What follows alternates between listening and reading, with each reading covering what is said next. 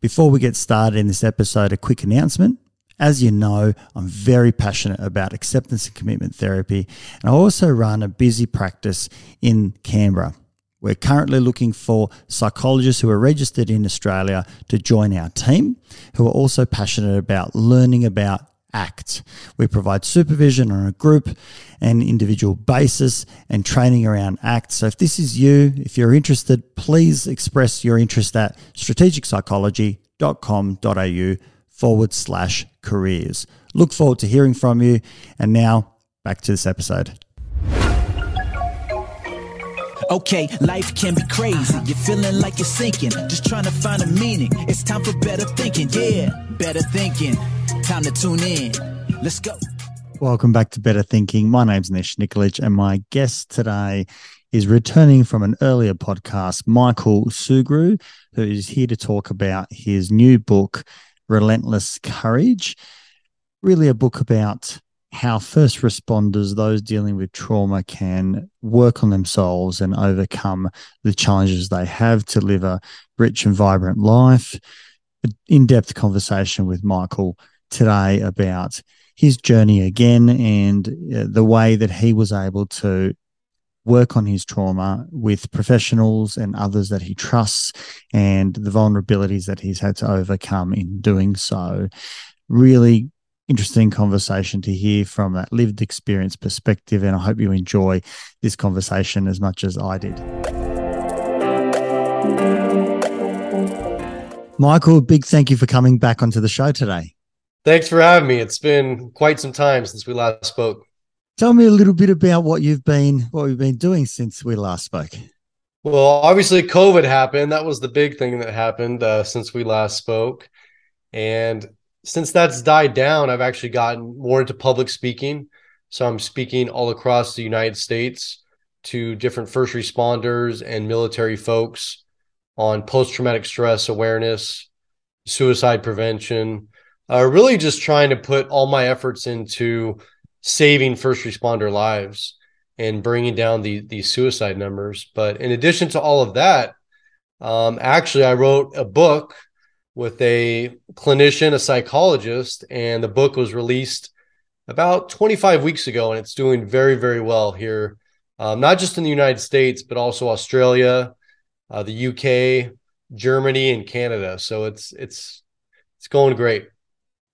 Fantastic. Before we we, we delve into some of the the um, uh, uh focuses you have in the book. Maybe you can tell our audience a little bit about your history and your background so that you know, others who haven't heard you speak yet get a little bit of a background and understanding.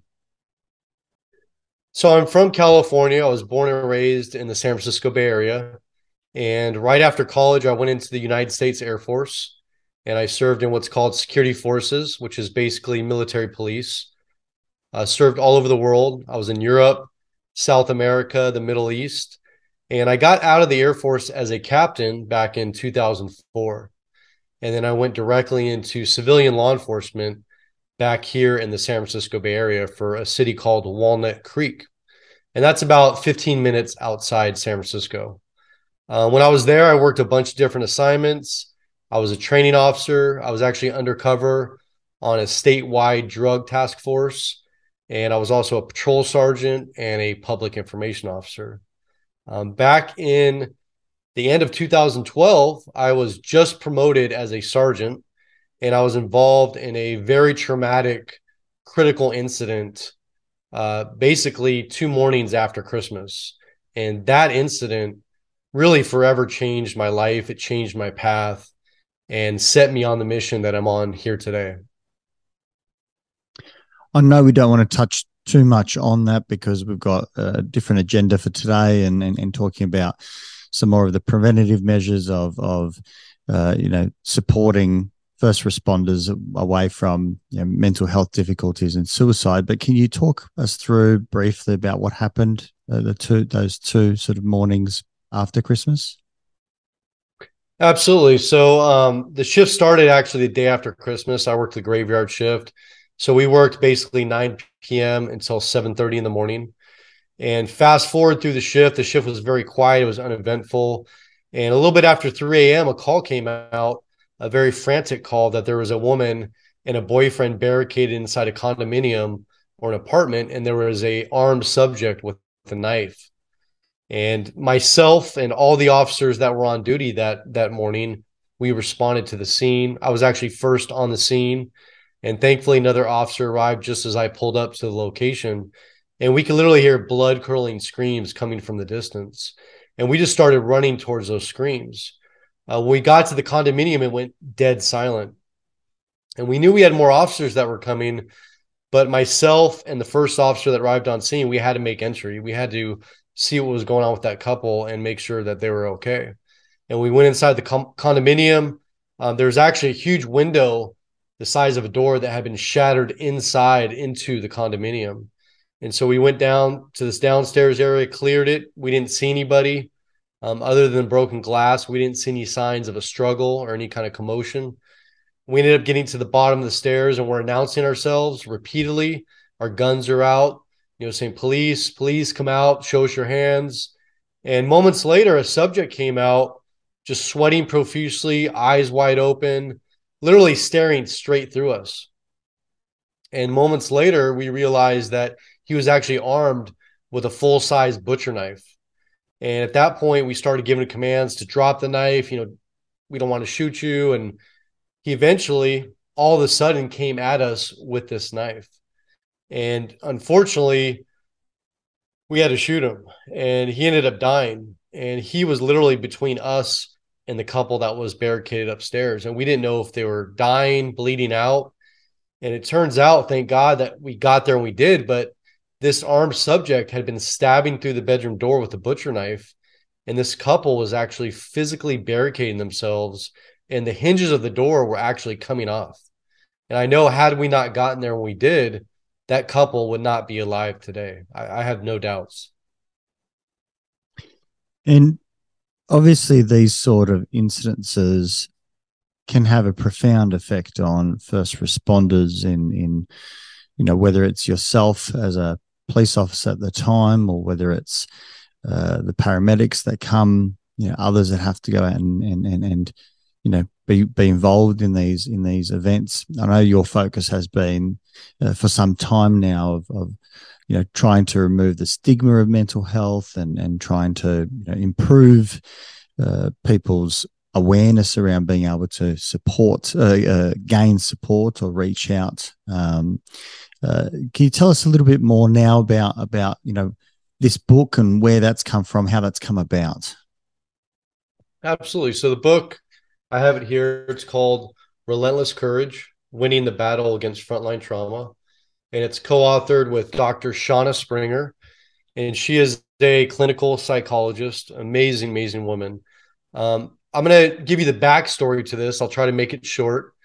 Um, but before COVID actually happened, she had reached out to me on LinkedIn. We didn't know each other, and she just wanted to introduce herself and talk about the work that she's doing with stellate ganglion block, which is a medical procedure to treat the physical symptoms of post traumatic stress.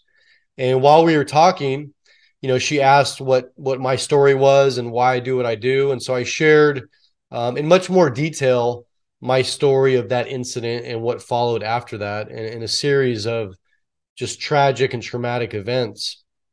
And during that discussion, Dr. Springer, she actually asked me, you know, she said, Have you ever thought about writing a book about this? And I said, Well, you know, it's funny that you asked me that because I've been asked that before. I said, But really, I think with, you know, the effects of post traumatic stress, I don't think I have the concentration, the focus to actually get something like that done. I, I just, I, you know, I, it would be nice, but I, I don't think it's a reality. And so we left the conversation at that. A couple months later, she hits me back up and she was like, Look, she's, I've really been thinking about our discussion and what you told me. And she said, You know, your story, she's like, I've heard hundreds and hundreds of trauma stories from combat soldiers, from first responders, but your story, I think, is just going to resonate with countless people and it could really save lives. And she said, You know, I want to make this happen. I want to write a book with you. And I knew at that very instant that she was the right person to make this happen. And we literally started the process when COVID happened, and we didn't actually meet in person physically for over a year and a half into this project. Um, we started doing two hour Zoom meetings like every week. where she recorded it. And then she would write a chapter. We would talk about it, go back and forth. And this led to, you know, a series of chapters and a structure of the book. And the book is very distinct. It's very unique because every chapter is split into two distinct parts. Uh, the first part is my story told in my voice, going all the way back to childhood until present day. And the second part of it is Doc Springer. She breaks everything down, she explains it in layman's terms so that anybody reading this book, whether you're a first responder, whether you know one, or whether you're just somebody on the street, you're going to actually truly see the human side behind the badge. You're going to see the human behind the uniform. And it's, you know, this book is already saving lives and it's changing perceptions. It's letting people see all first responders in a true light in the humans that we really are. And you know showing that this trauma the toll of what we do it takes a toll on us. You know it truly does and we have to address it. We have to talk about it. And most importantly we need to change the culture and make it okay to say look i need help you know or i just need to talk about this. And i didn't do that because i was ashamed and i was embarrassed and that shame and embarrassment it led me to the point where I didn't want to be here anymore, where I literally wanted to die. And so, you know, this project, it's it's not about me. It's it's it's much bigger than me. And so far from the people that have read it, I hear countless times that they say, Me too, you know, me too. And it's just so many things in this book resonate, not just with them, but their loved ones, their spouses, their family members, their parents, um, it's it's really groundbreaking. It's it's very innovative. I've never seen a book that has this type of structure where you're getting basically the best of both worlds. You know, you're getting the clinical side, but you're also getting the firsthand account, no holds barred, uncensored, from somebody who's been there and done it.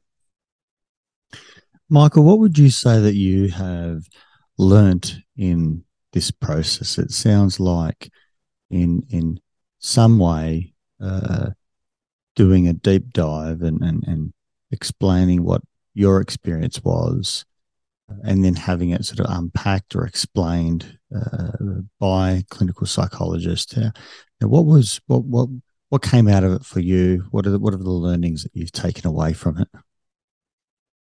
Well, first, you know, I have to tell you that it, it took a toll writing this book. It, it really did. But the fact that I had Dr. Springer who would check in with me before and after every session and we have a relationship where I could call her day or night and talk to her. And that really reinforced to me the power behind having that trusted person. You know, in my case, it's a culturally competent therapist, a clinician, but it could be a friend, it could be a family member, somebody that you know you can talk to that's not going to judge you. They're not going to look down upon you. And in this case, truly, truly understand it and and and be there for you. So that that was so powerful. You know, it, had I done this project on my own, I wouldn't have had that balance. I wouldn't have had that person that I could go check in with. And so the book just really, really reinforces, you know, that it's just talking about it and talking about it and sharing is healing. You know, for me, there's a lot of, you know, there's some good things in the book, but there's a lot of bad and ugly in terms of poor decisions that I made or mistakes that I made. And I literally, bare my soul and I put it all out there for the world to read. You know, and I know some people may judge me, you know, some people may look differently upon me, but to have that burden lifted off my shoulders that, hey, look, I can't control this anymore. You know, I'm not going to hide behind embarrassment and shame because I know now that when I asked for help, that was the strongest, most courageous thing to this day that I've ever done. It was nothing I did in the military. It was nothing I did on the streets. It was saying, look, I can't do this on my own.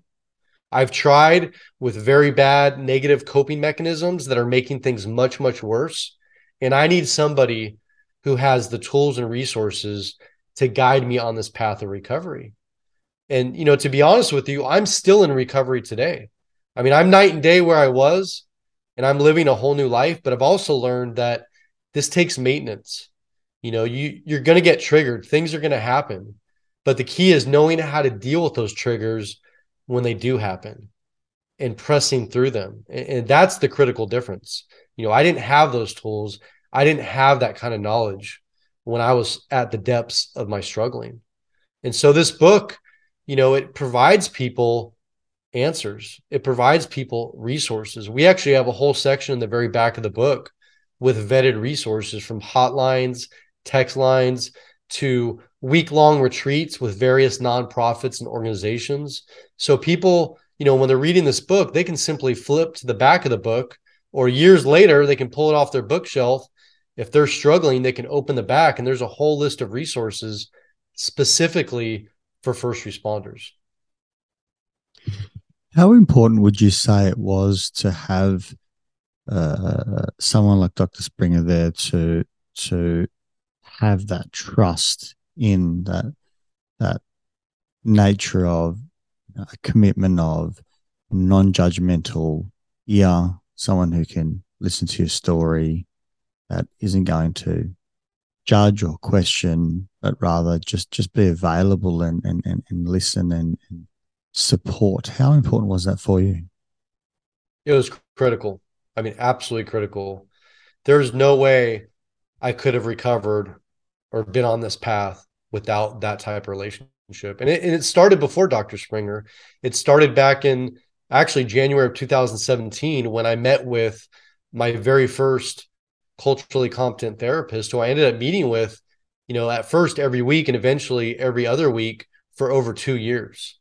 And that was absolutely critical because I was able to share things with her that I've never shared with anybody. And I knew that that was protected. I knew it wasn't going anywhere and there weren't going to be any negative repercussions of anything I shared. That was that was key. I mean, absolutely key. You know, if I had gone to a psychologist or a clinician, I saw a bunch of, you know, certificates and diplomas on their wall, but we didn't have that trust relationship built none of that would have mattered because I wouldn't have opened up. I wouldn't have shared. And so trust is key to this whole process. And you have to build that trust in the very first meeting that you have with your clinician, your therapist, your psychologist. And in my case, back in 2017, she was a therapist, a licensed clinical social worker. She shared a very deep, dark personal story of her trauma and how she got out of it, how she recovered. I mean, literally, she was living proof that you can get better, that you can get through this. And, and by her sharing that with me, we had automatic trust from that day on. You mentioned the word culturally competent uh, therapist. Can you go into a little bit about what you mean by that? So, culturally competent therapists are therapists, and again, it could be a marriage family therapist, a licensed clinical social worker, a psychologist, a psychiatrist, but they are specifically trained in first responders because first responders are very unique. Um, the only other people that are close to first responders are veterans or active military people. And oftentimes, culturally competent therapists, they see both military and first responders because we have a lot of similarities on our personalities, on why we've chosen these career fields, on the amount and level of trauma that we're exposed to. And so you need somebody who really understands the uniqueness of our professions because you know I've heard a lot of horror stories of people that just walked into a random therapist that was referred by EAP which is employee assistance program here in the United States and they had no background or training whatsoever in being a first responder and I heard time and time again that when they went in there all they saw was a shocked look on the therapist's face. And they ended up actually feeling worse, you know, after they left that office than before they walked in.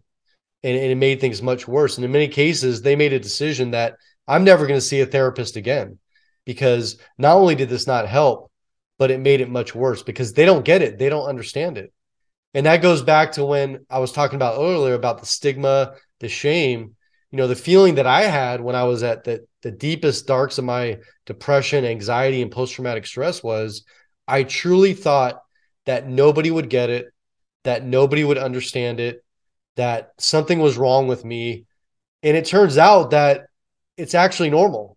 And there's countless people out there other first responders culturally competent therapists who truly truly get it. And it's critical absolutely critical what would you say are the qualities of of first responders? What what is it that brings you know them into those jobs, into those roles? You you mentioned that you know it's important to find someone who who understands those people, so to say. What you know, how how would you describe them as being? Um, uh, I suppose uh, different, you know, for lack of a better word. Well, you know, one thing I want to point out, and I was in denial of this myself. I mean, I literally did not want to acknowledge this. Um, I don't even know if when you and I first talked that I even addressed this, but I I discovered this through a program I went through called Save a Warrior, which is a program here in the United States for military and first responders, and it deals with complex post traumatic stress, and it focuses on childhood trauma. And what I've learned through my own experience and through my volunteer work and my speaking is that many first responders and military members have some form, and again, this isn't all, I'm not saying all of them, but many of them have some form of childhood trauma. And that can be very, what's considered minor on the scale to very extreme or severe. As an example, what I would say would be on the minor end of the spectrum would be maybe an emotionally distant parent. You know, maybe a parent who is always at work, never home, maybe not very affectionate, um, you know, moving up the scale, maybe you have a parent or a relative who's an alcoholic, a drug addict, or maybe there's physical abuse, maybe there's sexual abuse. But the point of this is that at a very young young age, we learn to basically overcome adversity. We learn to adapt. We learn to be resilient, you know, decisive. Um, and, and that those are qualities that actually make us very good at being a first responder. Those are qualities that we need. But, you know, in my case, I never dealt with my childhood trauma. And here I am. Now I'm a first responder. And now I'm being exposed to the trauma on the streets. And so what I learned was is that, you know, I had this childhood trauma. I never dealt with it, never talked about it. And then now I have this work related trauma on top of that, compounding everything. And eventually I worked on the work related trauma but I never worked on this. And it wasn't until I addressed this that I was able to fully move through my recovery. You know, and, and that's the thing. So first responders, you know, we are decision makers. We are in many cases decisive. Um, many of us are perfectionists. Um, you know, we always want to do the best that we can. We don't like hearing negative feedback or negative comments. Um, we truly want to make a difference. We truly care. You know, that's the thing is that we, as a self protection tool, we pretend like we don't care and we try to distance ourselves. But in our hearts, we actually truly do care. That's why we signed up for this profession. And, you know, we're willing to literally put our lives on the line every single day for complete strangers. And I don't know of any other profession other than maybe military people who are willing to leave their house, say goodbye to their family and loved ones, knowing there's a good chance they may not come back home. And we accept that fully. Yeah, yeah. And it's a it's an incredible job to to to do that where there's a self-sacrifice in in that where one's willing to put themselves in harm's way for others or for you know, a, a, important value set that they believe in it's quite quite remarkable. Can you can you speak a little bit to what you mean by uh, working on the trauma? There there's there's going to be first responders out there listening to our conversation and and and asking themselves what what does it mean to work on your trauma whether it's the childhood trauma whether it's the current workplace uh, trauma what what do you mean by working on so that you know, people might hesitate of of engaging in in that. How would you describe what that means? You know in the simplest terms i would say it's talking about it you know to be honest with you. It, it's talking about specific things that have happened in your life. And again it could be all the way back to childhood. It can be on the job. In my case it was a combination of both.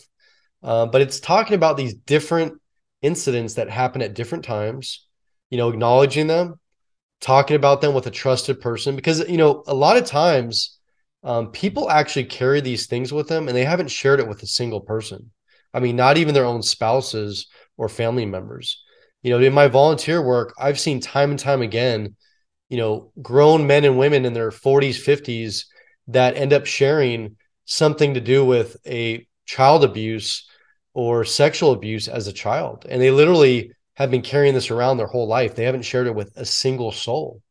And imagine the burden of something like that, you know, and imagine the after effects of that. Um, like in my case, you know, I had a a father, biological father, who was not really involved in my life, and he became a drug addict and alcoholic, and I didn't realize the impact that had on me, that it had on my relationships, and I had this fear of abandonment, and I started self sabotaging pretty much every single romantic relationship I had but to tie that into the work trauma, I want to talk about administrative betrayal. And this is something that we haven't touched on here yet, um, that I go into great depths in my book. But administrative betrayal is more trauma now. So you've got the childhood trauma, the work trauma, or the street trauma, I'll call it, and then the admin betrayal. And so in my case, there came a point where certain people in my agency turned their back on me. And imagine here I am, I never dealt with that childhood trauma with the fear of abandonment. And here I thought I found my new family, the blue family, who's going to be there for me no matter what. And then in my in my time of greatest need, now they're turning their back on me. So that's where these impacts they they interrelate and they overlap, but you have to deal with them individually and separately. And you know, for people that are listening, it it may be in different orders. Like in my case, I worked with the street trauma first. I, I got through that. You know, I'm I'm here today where I can talk about these very traumatic incidents on the streets without getting emotional. And then I learned, you know what? I have to go back in time and I have to talk about the things that actually led me to this career field. And I need to address those now.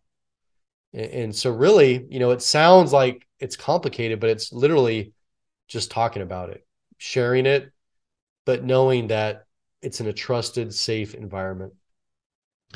There's something as a as a clinician that I've certainly found, and speaking with my colleagues, have, have found that uh, quite often with these situations where trauma becomes harder to overcome, or you know, to to let a, a an incident, uh, you know, decay and let it be, and kind of make room and space for it. Uh, the, the the challenge often comes with that there being a secondary uh, trauma after the fact, and so when you say to me, you know, an administrative betrayal, uh, that often becomes what hurts most. You know, it, it's not necessarily just the the trauma that one might experience. For example, I'll I'll I'll, I'll move the the example a little bit further out to try and emphasize this. If uh, two people were in a loving relationship and uh, there was some infidelity, for example, and um, you know that broke their trust and it was incredibly painful and hurtful. The secondary uh, upset and hurt and pain could come from loved ones that dismissed it and and and kind of said, well, you know, what did you expect? You know, the, the way that you behaved in the relationship or whatever it might be that, that, that almost kind of rubs salt into the wound. You know, most of us can, uh, you know, resilient enough to, to, to, to have a number of wounds in our, in our lives. Uh, the, the, the challenge is when there's salt poured into those, it, it hurts some more and, and, and might, you know, become more difficult to, to heal. And so, think when you talk about it, you know, from whether it be an administrative betrayal, I've just used it in a in a relationship breakdown scenario.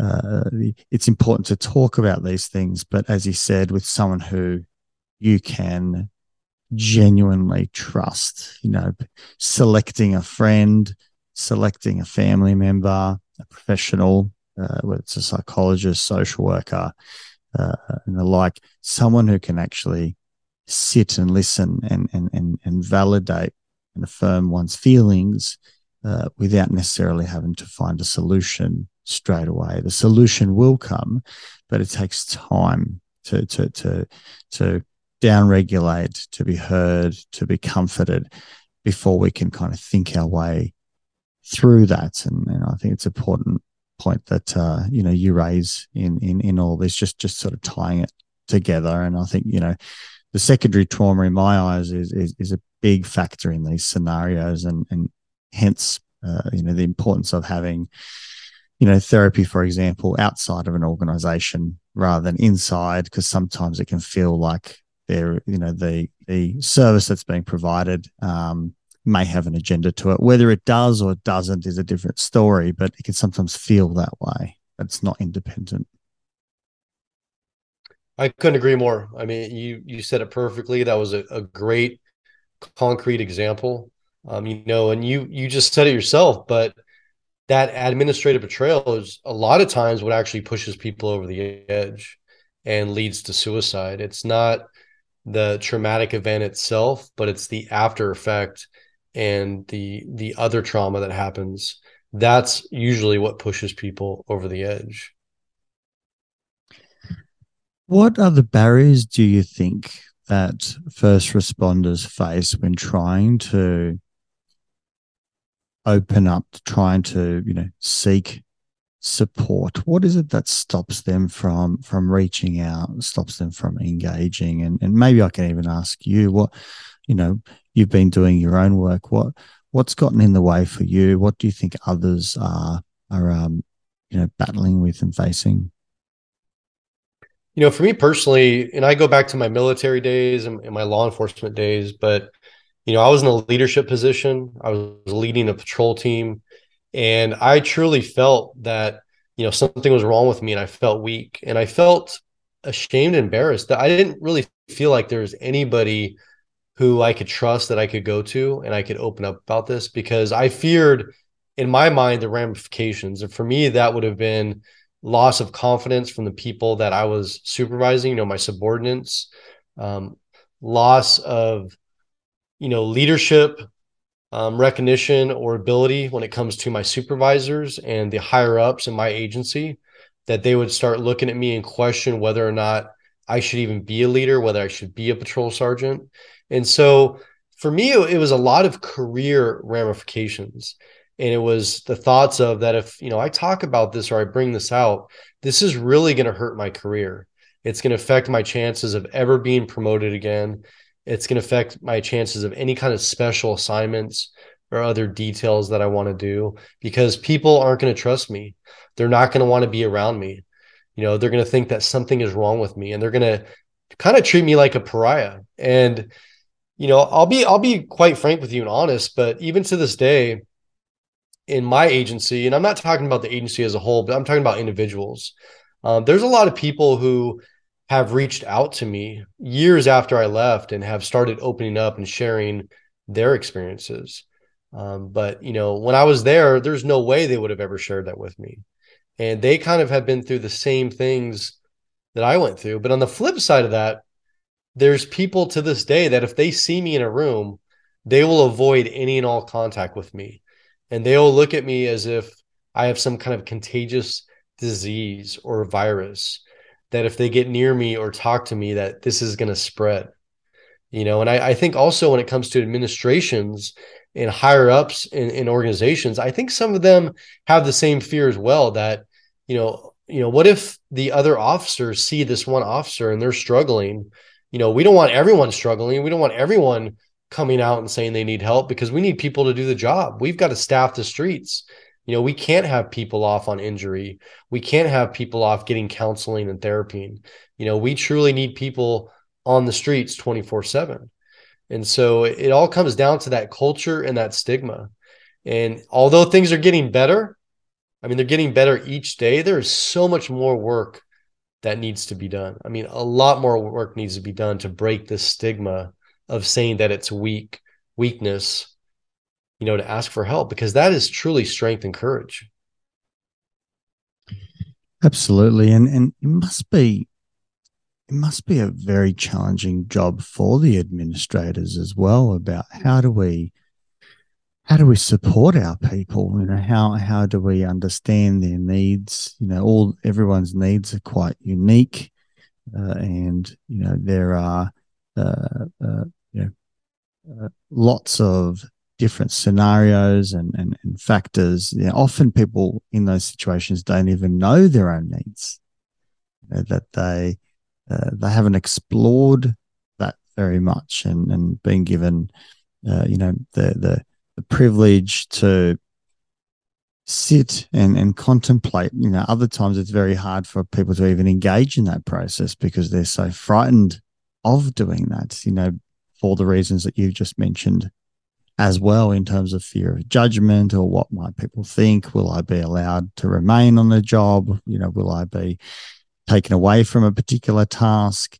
There's still lots of you know challenge administratively and and and for people about how do we do this as as very complex and large organizations, you know, particularly, you know, policing, military, you know, the emergency services. Uh, it's it, it's it's quite complex, and and I think you're right as well. There there probably is a fear administratively about organizations saying, well, you know, what does this signal to other people, you know, and and they might be also playing on the you know uh, uh, lowest common denominator where some you know individuals might take advantage of this, and so they're you know potentially fearful of you know what's what's the cost going to be on on on our service if you know there are certain people who are inclined that way to to take the path of least resistance and and and um, take advantage of things that you know services should be provided for those who are in pain and, and suffering and others might just kind of lean into that. And and so it's a very complex space isn't it it, is, and you know, it's not it's not easy. That that's for no. sure. But what what I will tell you is that everyone's paying attention. So if there is an officer who's struggling, or a firefighter, dispatcher, paramedic, whatever the case may be, and they ask for help and then are treated negatively, and if other people see that, surely no one else will ever ask for help. And that's the other part of this equation is that you know people are watching and if you're taking care of your people, people will know that and they're going to trust the process. They're going to trust the organization. But if you have individuals who truly need help and you leave them out there on their own on an island and you're not helping them, you're not supporting them, that's going to cost lives because other people that truly should ask for help, they won't ask for help. Does that potentially speak to our own uh, potential responsibilities uh, as individuals and you know as human beings to to look after our fellow you know, colleagues that if you see someone who you know is struggling maybe to give them a you know a hand up so to speak and and kind of check in that not necessarily waiting for the formal administrative processes to to kick in because they don't necessarily always meet one's needs that we can be actually those agents, those catalysts to say, you know, hey Rob, you know, how you going, mate? You, you know, you look like you're uh, struggling a bit. How have you been? And, and maybe if Rob says, no, no, I'm fine. Maybe my my gut is to say, no, I'm going to inquire again in a week's time. I'm not going to just fob that off because you know there, there, there is the need of some persistence around, you know, for, for, for some people to open up and to be able to trust that that's, uh, you know, we, we, we, we try and not necessarily all be therapists, but maybe we can all be human. Uh, and, and, and from that perspective, try and touch our, our, our fellow, you know, humans in, in a, in a compassionate way. And, you know, you have to be vulnerable first if you expect somebody to open up to you and be vulnerable. That that's what it comes down to.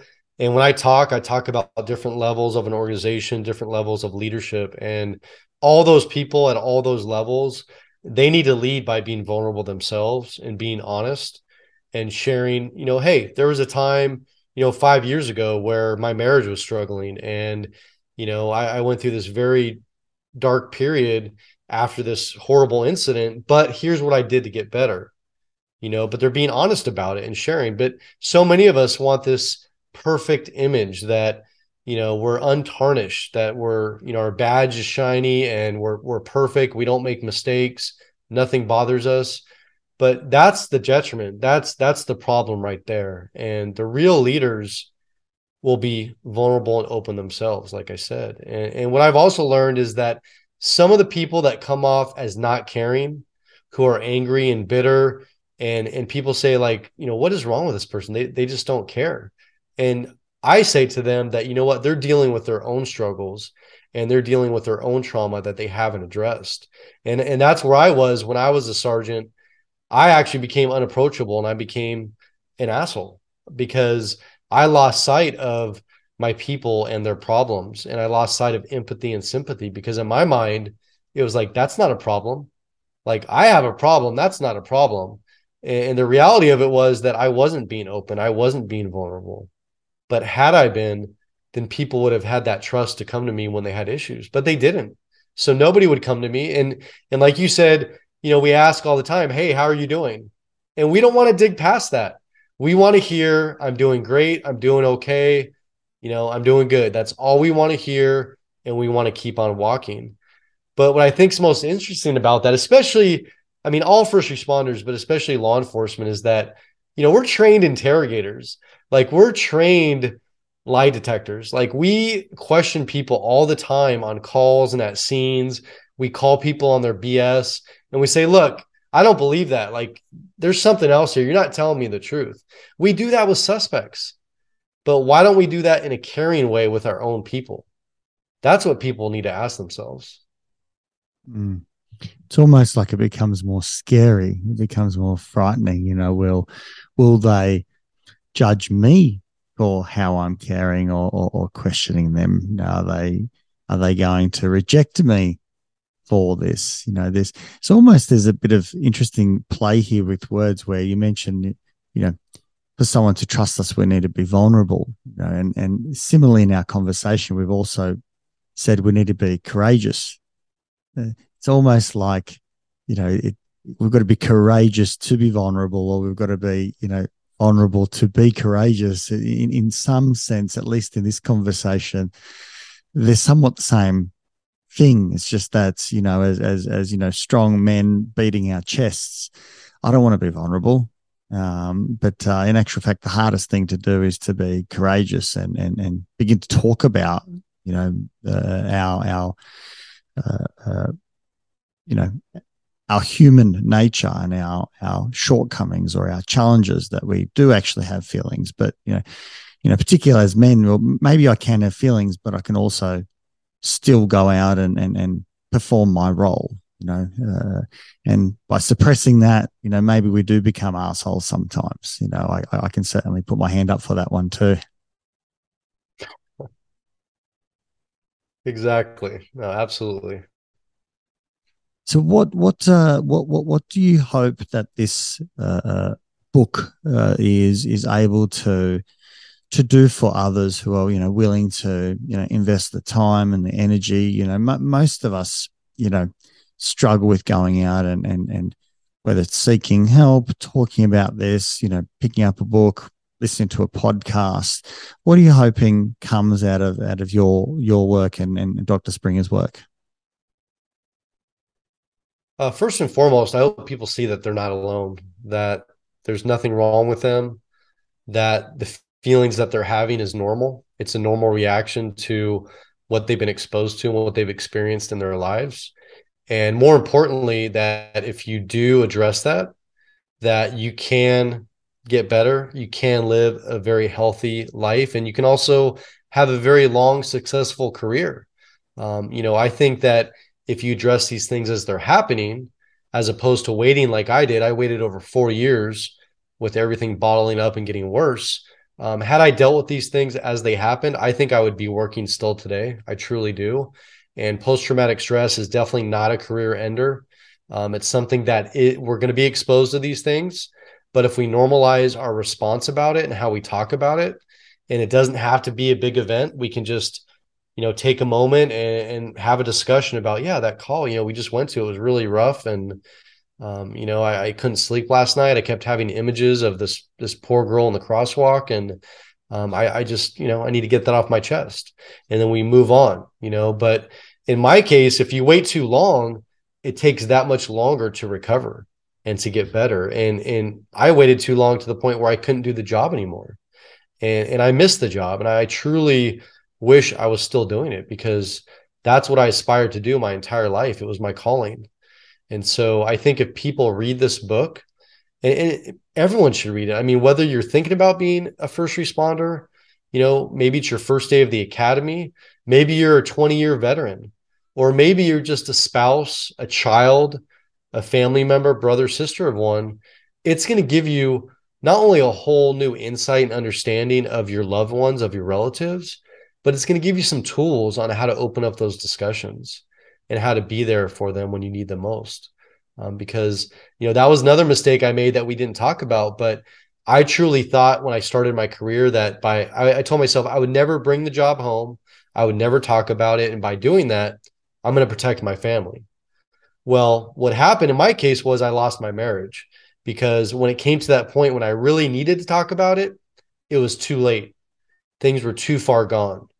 And so, you know, it's never too late to start these conversations. If someone's listening to this today, start the conversation today.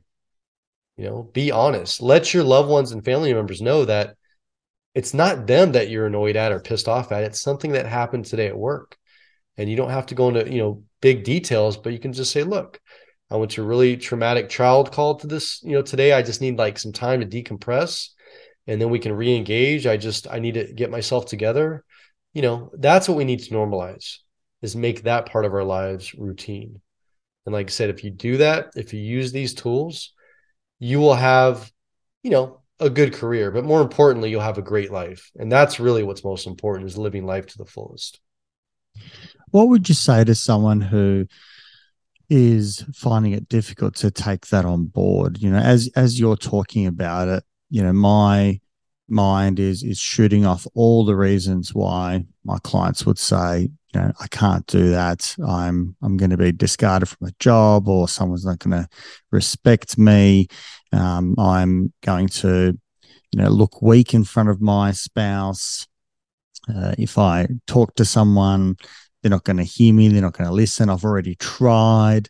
You know, there, there's all these narratives that are built in that obviously as a clinician I hear on a on a regular basis.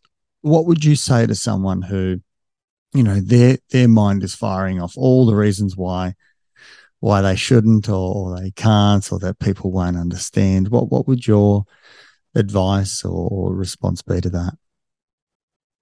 It's a little biased but I would say, you know, this book right here, Relentless Courage, you can read this in private. You can read it at home.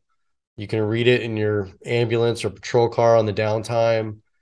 You can start processing this yourself and start learning things about this without initiating that conversation, without opening up to others. But I think this book is going to let you realize that, like I said in the beginning, that this is normal that you're normal, that your feelings that you're having, it's not unique.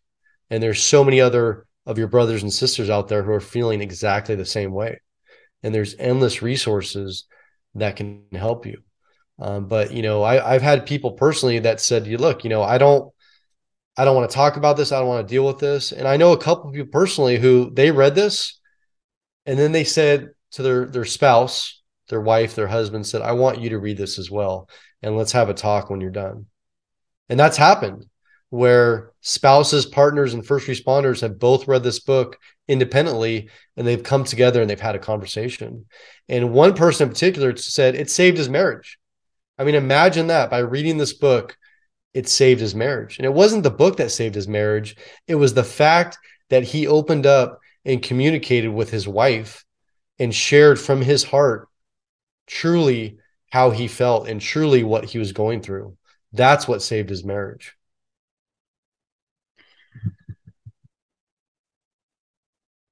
What would be the greatest challenge that you anticipate that stops someone from seeking the support that they know? There's a lot of people who know they need help know, the, before they get into this clinical room here at, at, at, at my practice or picking up your book, most of us get it, right? Most of us go, my life is beginning to fall apart. Now, whether it's late in the game or whether it's early in the game is, is hard to tell because we all kind of have that insight at, at, at different times. But most of us get it, you know, whether we're being a little bit more irritable with our spouses or we're beginning to avoid I don't know, work functions or um, we're, we're we're using alcohol a little bit, you know, more than we did previously. What what's the one thing that that you think is is is the barrier that um, uh, is getting in the way? You know, what obviously we can't speak to everyone's truth, but what what do you think is the primary thing? I think it's fear of judgment. I think it's it's being ashamed. I think it's you know having people look down upon you and you know especially as first responders we we have to be these superheroes that go out every single day that go into the most dangerous volatile situations and we don't show any fear. We're always taking control and we're used to being in control. Um, and it's it, it's very scary to say, look, you know, I'm not in control. You know that I I I can't do this on my own. That I need your help.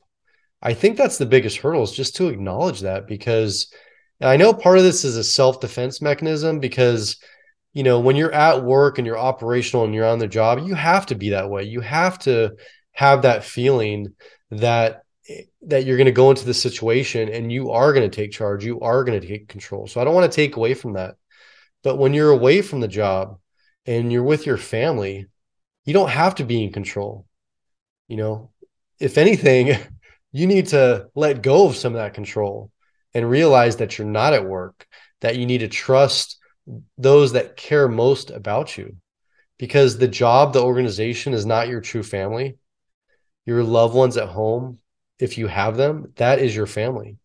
You know, whether it's your spouse, your partner, your children, it can be a parent, a sibling. Those are the people that have your back. Maybe it's a good friend, you know, but you have to have those people that you can go to, that you can turn to.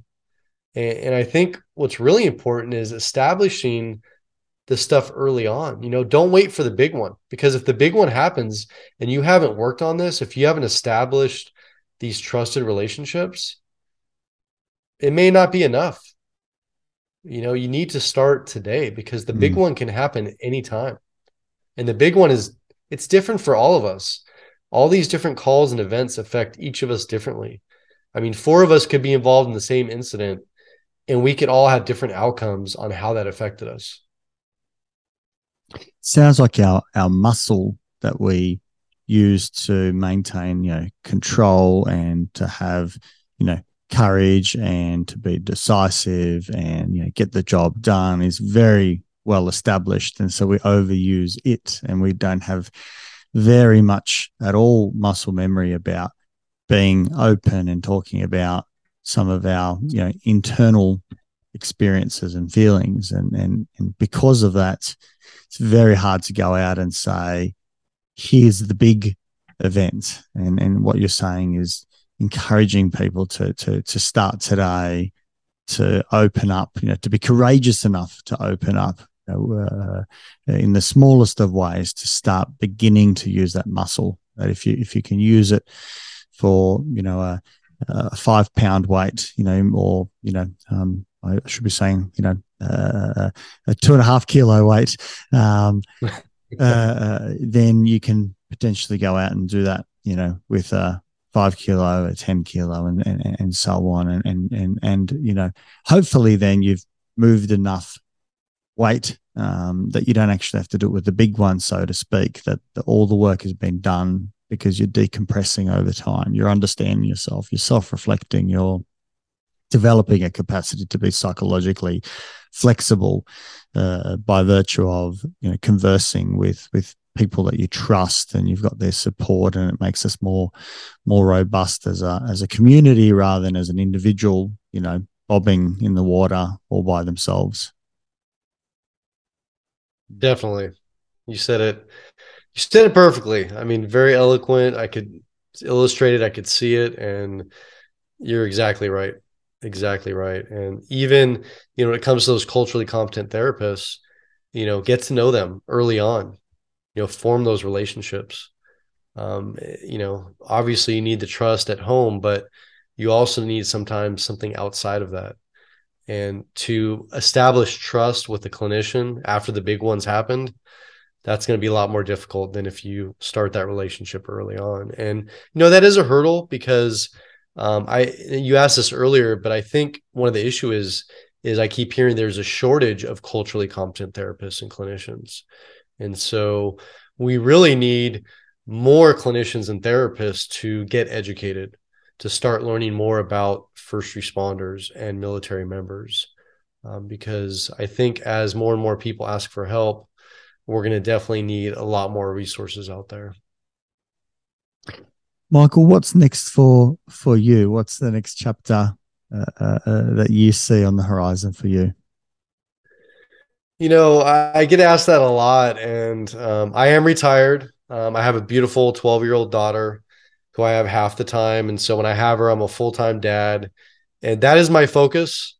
Um, I'm also focused on living life to the fullest. I truly try to enjoy every single day. I try to minimize as much stress as I can and I'm very fortunate that I'm able to do that. But you know, my plan is to speak occasionally across the United States, and I'm I'm I am though hoping for Australia. Um, that is one of my dreams. Um, also, the UK and Canada. So I'm hoping that at some point I can I can speak in a different country and and talk about this stuff. Um, that would be, I think, on the horizon, and one of my biggest goals is to accomplish that. You know, but in the meantime, it's to to truly live life and enjoy life because as we know life is short i think one of the most powerful models of of you know how how we would like others to to seek support and and to manage their lives is you know is always about how we model it uh, I, I, think people observe around us a lot more than uh, what, what they get from our words, so to speak. And obviously, it's both, but uh, it really resonates when you can see someone who who's living, you know, uh, well, meaning that they've reduced a lot of the suffering, uh, the unnecessary suffering that that's there, and so they only need to contend, you know, with the pain that life brings. That's unavoidable. Uh, but at least the avoidable stuff, you know, the the the mental wrestling and and and uh, challenges that we have, they've they've dropped, you know, much of that, and and, and therefore there's there's less suffering, and and we can tend to see that for for those who, you know, have done some work on themselves, you know, talk through their difficulties. They've got insight. They can self reflect. They've got psychological flexibility. They've got a lot of perspective taking, uh, and they're not afraid to continue doing that into uh, uh, you know into old age. You know, we're both uh, starting to grey up or you know um, uh, show, show i'd like to say show our wisdom. Um, i'm not sure there's too much there but uh, it's you know it's a good start. Lots of wisdom here. Lots of wisdom. Well michael a bit big big thank you for for coming onto the show and once again highlighting you know the the, the great importance about you know seeking support finding someone trusted in one's life and and being active in one's recovery to to you know hopefully have some barriers uh, uh you know away from uh you know, poor mental health and and obviously toward living a richer and more vibrant life and and you know hopefully avoiding suicide particularly for many first responders. So, you know, thank you. And uh, let me just ask you, where can people find find your book if they'd like to go pick up a copy? So, Relentless Courage, it's only on Amazon. So, it's available in Kindle or paperback or hardcover. Um, it's the only place you can get it for now. Um, and if people want to reach out to me, I'm on LinkedIn. Um, I've got a couple Facebook and Instagram pages. The first one is Sergeant Michael Sugrue, and the second one is First Responders First. And so I have both of those on Facebook and Instagram, but feel free to contact me, send me a message. I check those every single day. Michael, thank you. Big, big appreciation for, for the work that you're doing, and I uh, wish you all the best. Thank you very much. Take care. If you enjoyed this podcast, please support it by going to iTunes and putting a review subscribe, share it via social media, and tell others about it. Start a conversation. It's listeners like you that make this able and possible, and why we bring in these guests to go out and share their knowledge and resources. And just lastly, if you are a psychologist and you want to go out and be part of a bigger team, develop your experience, and get into some exciting work, come to strategicpsychology.com.au forward slash careers and reach out. I'd love to hear from you.